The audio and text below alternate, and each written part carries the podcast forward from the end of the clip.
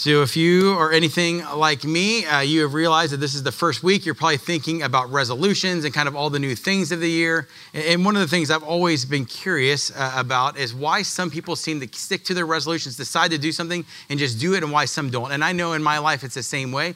There are some things when we decide to do it, it just happens, and you just stick to it and becomes a habit forever. And some things fail like day one, like when I got wings and tater tots on January 1st. Um, I'm not going to reveal my resolution though. Um, so we often do that. Well, no, no, no, don't. You don't need to guess out loud. That's fine. Um, but I find often when I decide the new, new things, I often think I, I, need a bunch of stuff to do it. I start with this idea of what I don't have. And I think that's for a lot of us. We start with what we don't have. And if I just had these things, um, then I could be good at it. This has played out especially um, with my hobbies over the past. Now, this was especially pronounced in the early days, these heady days when I had a job in the marketplace and sales. My wife was working. We had no kids. Uh, these were called the dream days. Um, lots of disposable income. And uh, I wouldn't say lots, but more than more than when you have kids, if those of you who know about that. Um, and so it started the first time. Uh, Rachel saw me like watching this program on TV about RC gas cars. And I was like, ooh, that looks like fun. They're loud and fast. And for my birthday, this is Rachel really re- nailed it. She's like not always the best gift giver. Like this is something that's self-proclaimed. Like sometimes I just have to make an Amazon wish list and give it to her and go like, that's the exact right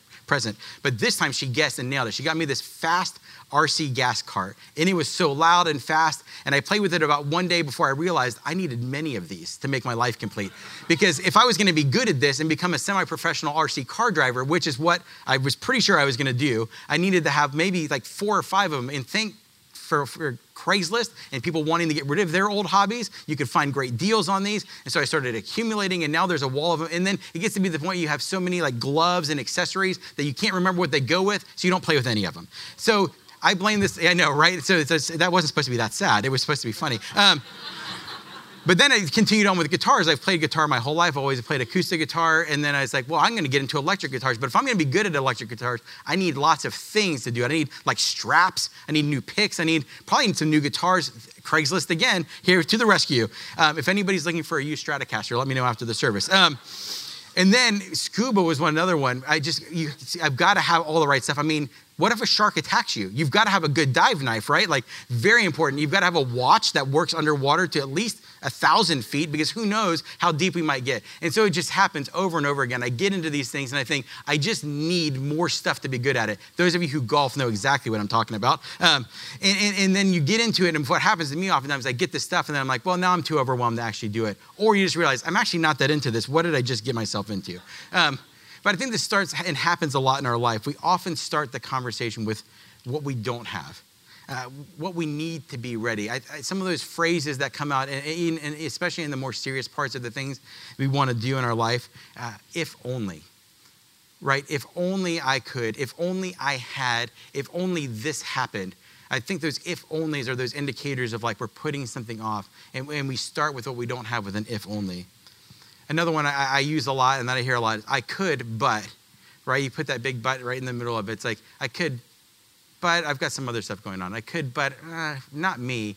Nobody would want me to do that. I could, but I just don't have the time.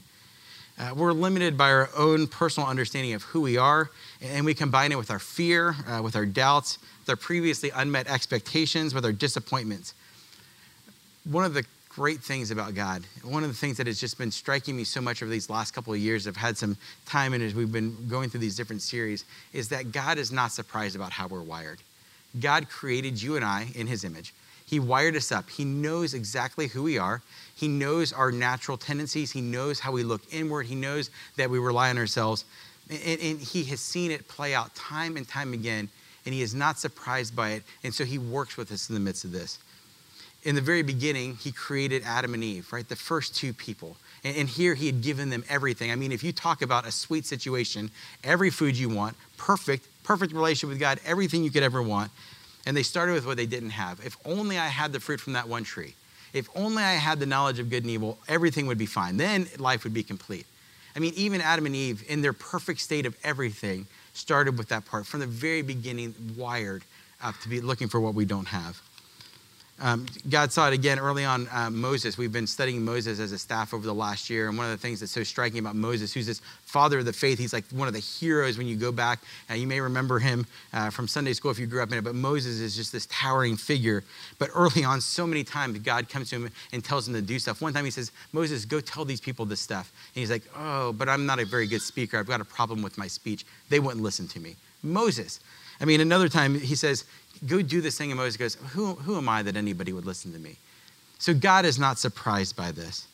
Uh, one of the reasons I'm so excited about this next year as we continue to spend a year in the life of Jesus is because Jesus reveals to us exactly who God is. The reason God sent Jesus, the reason he sent his son is so that we could know fully who he was. You see, Jesus is the exact representation of God. He is the perfect picture of what God would look like on earth, and he reveals himself to us. Hebrews 1, uh, 1 uh, 3 says this says, The Son is the radiance of God's glory in the exact representation of his being. I love that, the exact representation of his being. Colossians 1:15. The Son, Jesus, is the image of the invisible God.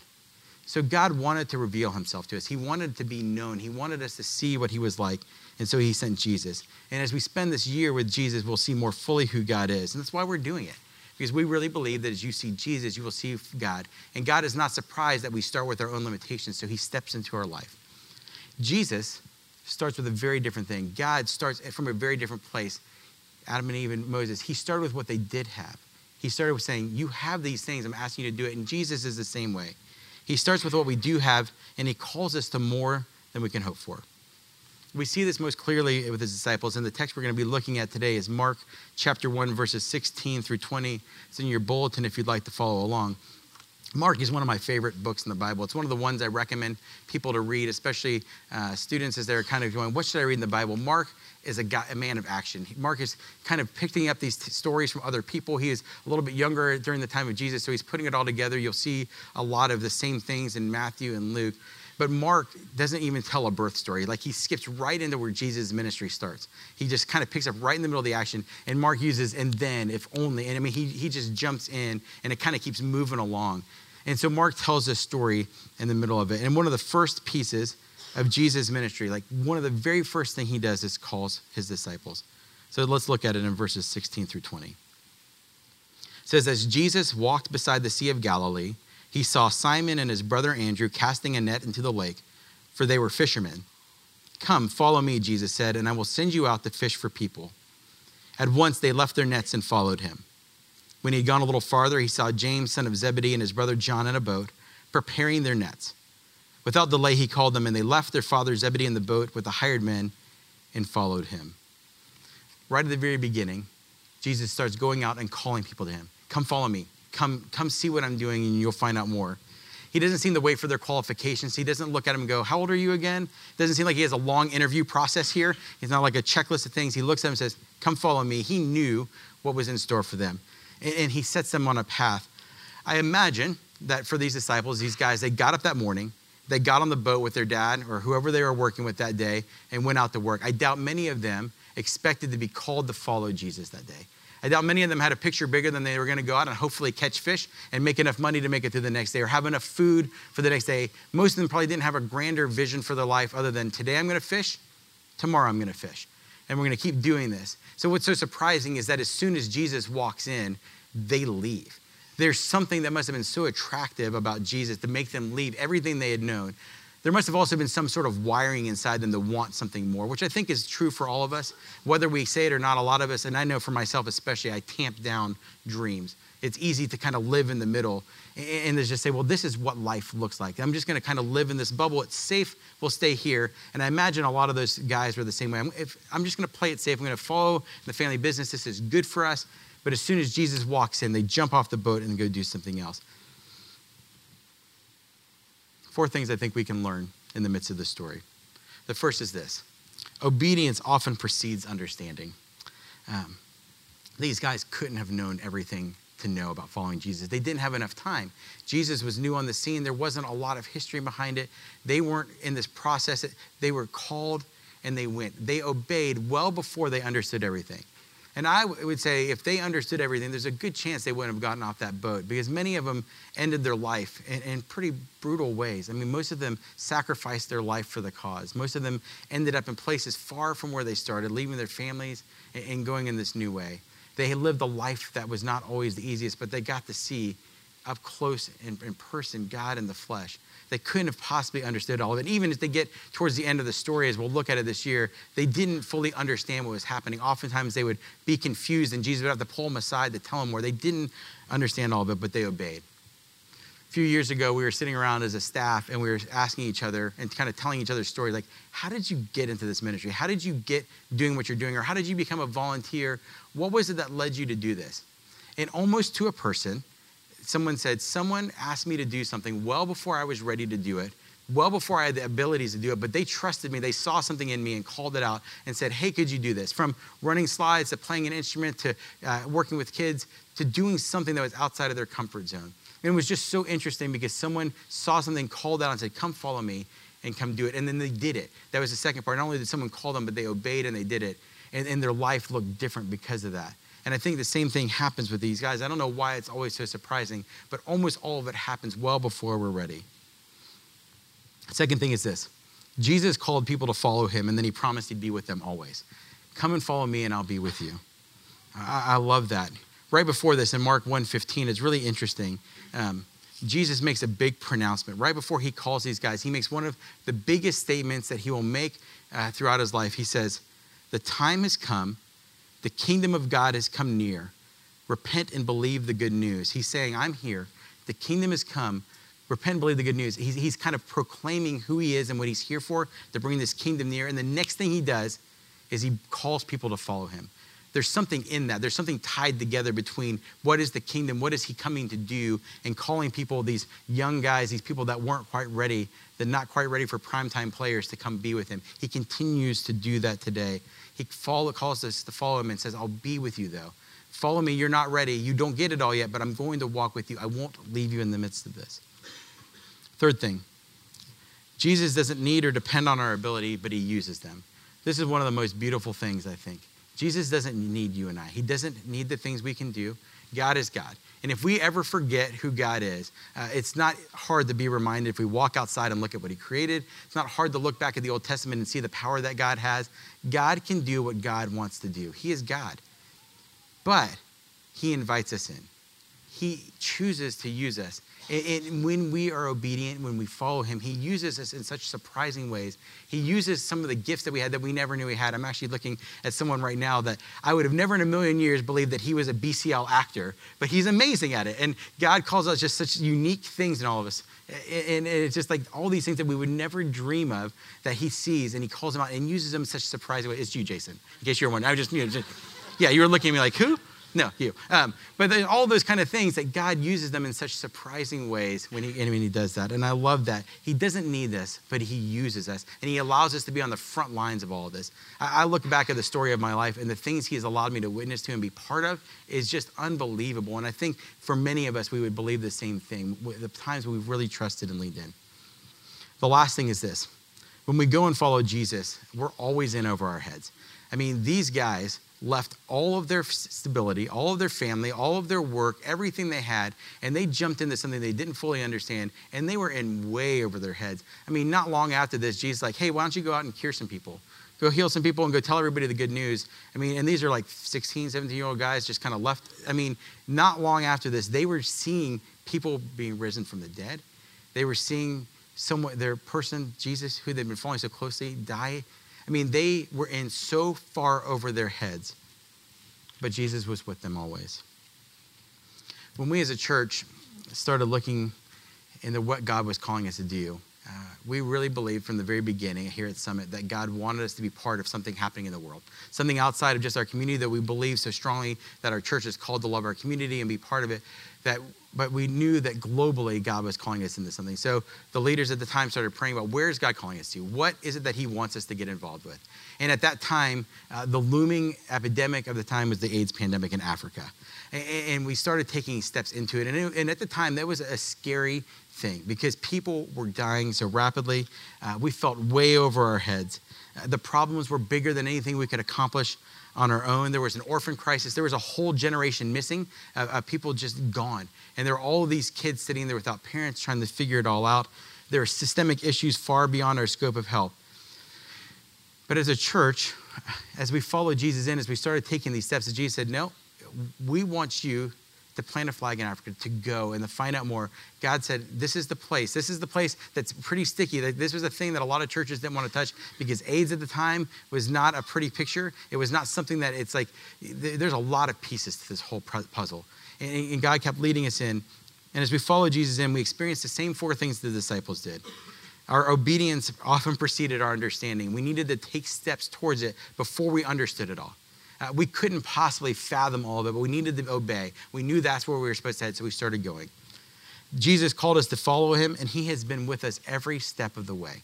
I mean, it has been so evident where he has called us to in the midst of this, the ways we've seen things change, the hope that we have seen.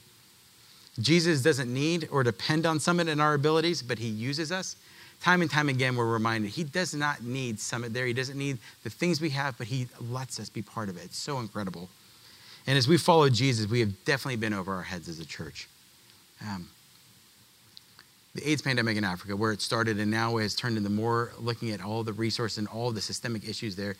When you see the bigger picture and you see the numbers and you see the corruption and you see uh, just every bit of it, it is so overwhelming. It is overwhelming. Like to look at the bigger picture, and then you look at the continent of Africa, it's pretty big. And you even get into a countryside where we're only focusing in a couple of places of Malawi and Uganda, Ethiopia. Those are still really big places. And then you even get into a smaller place like a city like Lilongwe. Still a really big place. It's a lot of people and a lot of issues. It's all way over our heads. It's all bigger than anything we could do on our own. It's all so overwhelming. But what has been incredible in the midst of it as we followed him in is that we've seen lives changed. Because Jesus is about changing lives. He is all about freedom and he's all about changing systemic issues as well, but it starts with people. He loves people. That's what we will learn throughout this year is that Jesus comes for you and I. He comes for people and to change lives. And as those lives are changed, systems change in the midst of it. And we have been able to see that as we have continued to go, as we've continued to partners, we've been willing to say, What's next, God? We have seen lives change. And I want to tell you about a couple of them because uh, fortunately I've been able to go these last couple of summers uh, to Malawi. And, and, a little bit of my heart is there, I will be honest. It has been incredible to see what's there. Uh, this is my friend Doris. Uh, Doris has got, had gotten to be really good friends with Rachel and I. Yes, that's a chicken. Um, he was delicious. Um, I did not give him a name. But um, Doris uh, it was our translator, and, and she is in college. And in fact, she just graduated about a month ago in this past December. And to hear Doris' story of where she started, I mean, she was a part of every part of awful thing you can imagine happening in Africa with missing parents and all this. But every time we talk to her, she says, Oh, but I just thank God that Children of the Nations came around. I just thank God that I was invited into a new family. I thank God that Summit comes and, and, and knows me. I, I needed to, to hear how much she trusts God day after day. Even in the midst now, she's graduated and trying to figure out what's next with her life, to see her trusting God to see the obedience in the midst of that. And Doris's life looks radically different because she was loved by a group of people. Children of the Nations is the organization we work with in Malawi, that we work with in um, uh, Uganda, and they are just their vision also in the dominican republic with our students uh, their vision is to raise up kids to change the nations. By being able to feed them by schooling them by giving them a vision of something bigger they're able to change nations. And doris is starting to do that. She's about to enter the adult workforce. And while she's doing that she's always looking for places to serve. She's always looking for people to love. And one of those people that she helps me love is simeon. Uh, Simeon is a sweet little boy that I got to meet last summer who has become our sponsor child there. And you can see Simeon, um, I thought he was about six or seven. It was kind of the age we were given. He's 12, and you can see how tiny he is in this picture. Um, here, he'd probably be diagnosed somewhere on the autistic spectrum. And I will tell you, uh, having a disability in a developing nation is not the best of places to be. Um, as you ask around, you don't see a lot of it because it takes a lot of care and it takes a lot of resources, and those don't exist in a lot of places, especially in Malawi. So a lot of folks don't survive those first years. You don't see a lot of severely disabled uh, folks there. Um, but Simeon uh, was loved in. He was brought into this community, and it's been incredible to see him grow. Because uh, a year later, this past summer, when I got to see him, you'll see he's grown quite a bit. Um, he's getting healthier. He's learning more. And Doris um, lives just in the same village with him. So Doris will often uh, text me on WhatsApp, and, and, Rachel and I. She's like, "Hey, I just saw Simeon today. He's doing very well. I, do you want me to tell him anything?" So it's been fun. We have this relationship now, and through the relationship, we're able to see God moving and working. And then we got this picture at Christmas of Simeon, who's just getting bigger and bigger and, and, and getting more healthy and learning. And um, it's just so fun to hear reports back. But Simeon's life is different because he was invited in, because he knows God. When you talk to Simeon, he knows that Jesus loves him very much. He may not know a whole lot beyond that, and there are parts where he's almost through it, but he knows that God loves him, and he knows that there are people that love him. And, and our friends in Malawi know Summit Church. That is one of the things that has astounded me time and time again. When we go, they say, You're from Summit? Oh, oh, Summit. Thank you. We pray for you every day. And that, that's humbling because I'm like, no, no, no, no. We're supposed to be helping you, right? Like we're sponsoring kids. Like, no, no, no. We're praying for you. And it's reciprocal. It's a relationship. It's not one-sided. It's all of it. God invites us to be together in the midst of it and to see changed lives. But when you have folks that are sitting on the other side of the world praying for you every day, you may wonder why this church is a church because of people like that because we've been building relationships across the world in the midst of this. One of the really exciting things to see happening in the midst of Africa, as, we've been called in, is the Africa Windmill Project. Um, couple years ago, well, one of our first trips, about 10 or 11 years ago, which I just found out Shannon was on one of those very first trips. I never knew that. Uh, Shannon, who was singing this morning, went 10 years ago. Um, and around that time, John Drake, who comes here to Lake Mary, I don't think he's back there today, but he saw, he was an engineer, and he saw that there was a problem uh, with food. And, and Malawians are incredible farmers. They love, I mean, every person there knows how to farm, which um, I would like to learn how to do that better. And they all have plots of land, but the problem is they have a rainy season, they have a dry season. So they grow just enough in the rainy season, but they don't have a plan for the whole year. Um, most of the time, they take their food, they have to sell it, and then buy it back at exorbitant prices. It's a, a systemic issue. And so John said, well, what if we could teach irrigation? What if we could get water, because they actually have a lot of groundwater. What if we get it from one place to the next to help food grow? And so over these last few years, he developed a windmill and some very simple and effective cheap pumping techniques that they can use. And in this next picture, you can see this is what it looks like in the midst of where everybody else is dry and red and nothing growing. They have food growing. And, they've been able to train, I think they 750 farmers this last year, and they're going on to train their communities and their families. And they're starting to think about food beyond just what can I have today. That's sort of where they started. They're starting to think, where's my food coming from next month? Where's it coming from six months from now? So this is changing. But in the midst of it, people are hearing about Jesus as well, but they're also getting food. And it's this beautiful picture of what God has called us to do because someone was faithful. That's what I love so much about this story. John was faithful to go. He didn't know exactly why he was going. And then called, God called him and his family into something bigger that is really tr- starting to transform pieces of this nation. Here's my question for you uh, Do you believe that God could do something significant for you this year? Like, do you really believe that? We're in the first week, and I know for some of us, like, it's easy to think, well, I've already blown it. Like, I've already made my resolution, I've already tanked it on day three. But do you really believe, or could you, could you believe that God wants to do something significant for you this year? That belief has called our church to go to Africa. It's called Summit to be a part of what God is doing there, and it's called us as individuals to go. Maybe for you, it's that you don't know what God is calling you to. But I would encourage you to explore if he's calling you to go to Africa. That's at least one first step. My hope and prayer and guidance is that for all of us is to go into this year with the hope and belief that God will use you in bigger ways than you can imagine without God. That's for all of us. I really hope that you can get to a place to believe that God could use you in a bigger way than you could have ever imagined. That the thousands of us across all the campuses of Summit Church would believe that and lean into that. That we will obey before we understand everything. That we will follow Jesus and experience Him with us that we would know that Jesus doesn't need us or depend on us, but that he wants to use us, that all of us would feel in over our heads as we grow closer to Jesus and as he walks by our side. That's my hope for all of us, that we would all experience all of those things, the same thing that the disciples experienced when Jesus called them out of that boat, and whatever that is that God's calling you to this year. Specifically, today on this Join Africa Sunday, my hope and prayer is that 100 of us across the campuses of Summit will go to Africa. And that includes some of you in this very room if you have any sense, if you have any stirring inside of you, like, hey, I, I, might, I might be supposed to go to Africa, or something about that seems like maybe something I should do, take the step. That's not normal.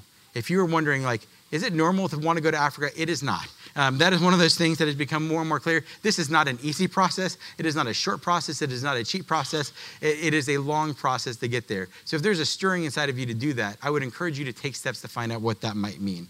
Um, start obeying before you fully understand what you should do. Start following Jesus. Know He doesn't need you to go to Africa, but He would wants to use you there. Know that you'll feel in over your head a lot. But the first step is really, really easy.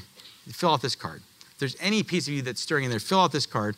Uh, on the right, right on the back, there's uh, you can put it in there. I'm interested in joining a team, or I'm not sure what my next step is, but I'm interested in hearing more about it. Write your name, email, phone number. You can drop it at the info booth on your way out. We'll be in touch. We're going to have some information meetings. There, in fact, the dates are up there at the top in these next couple of weeks. But take the step.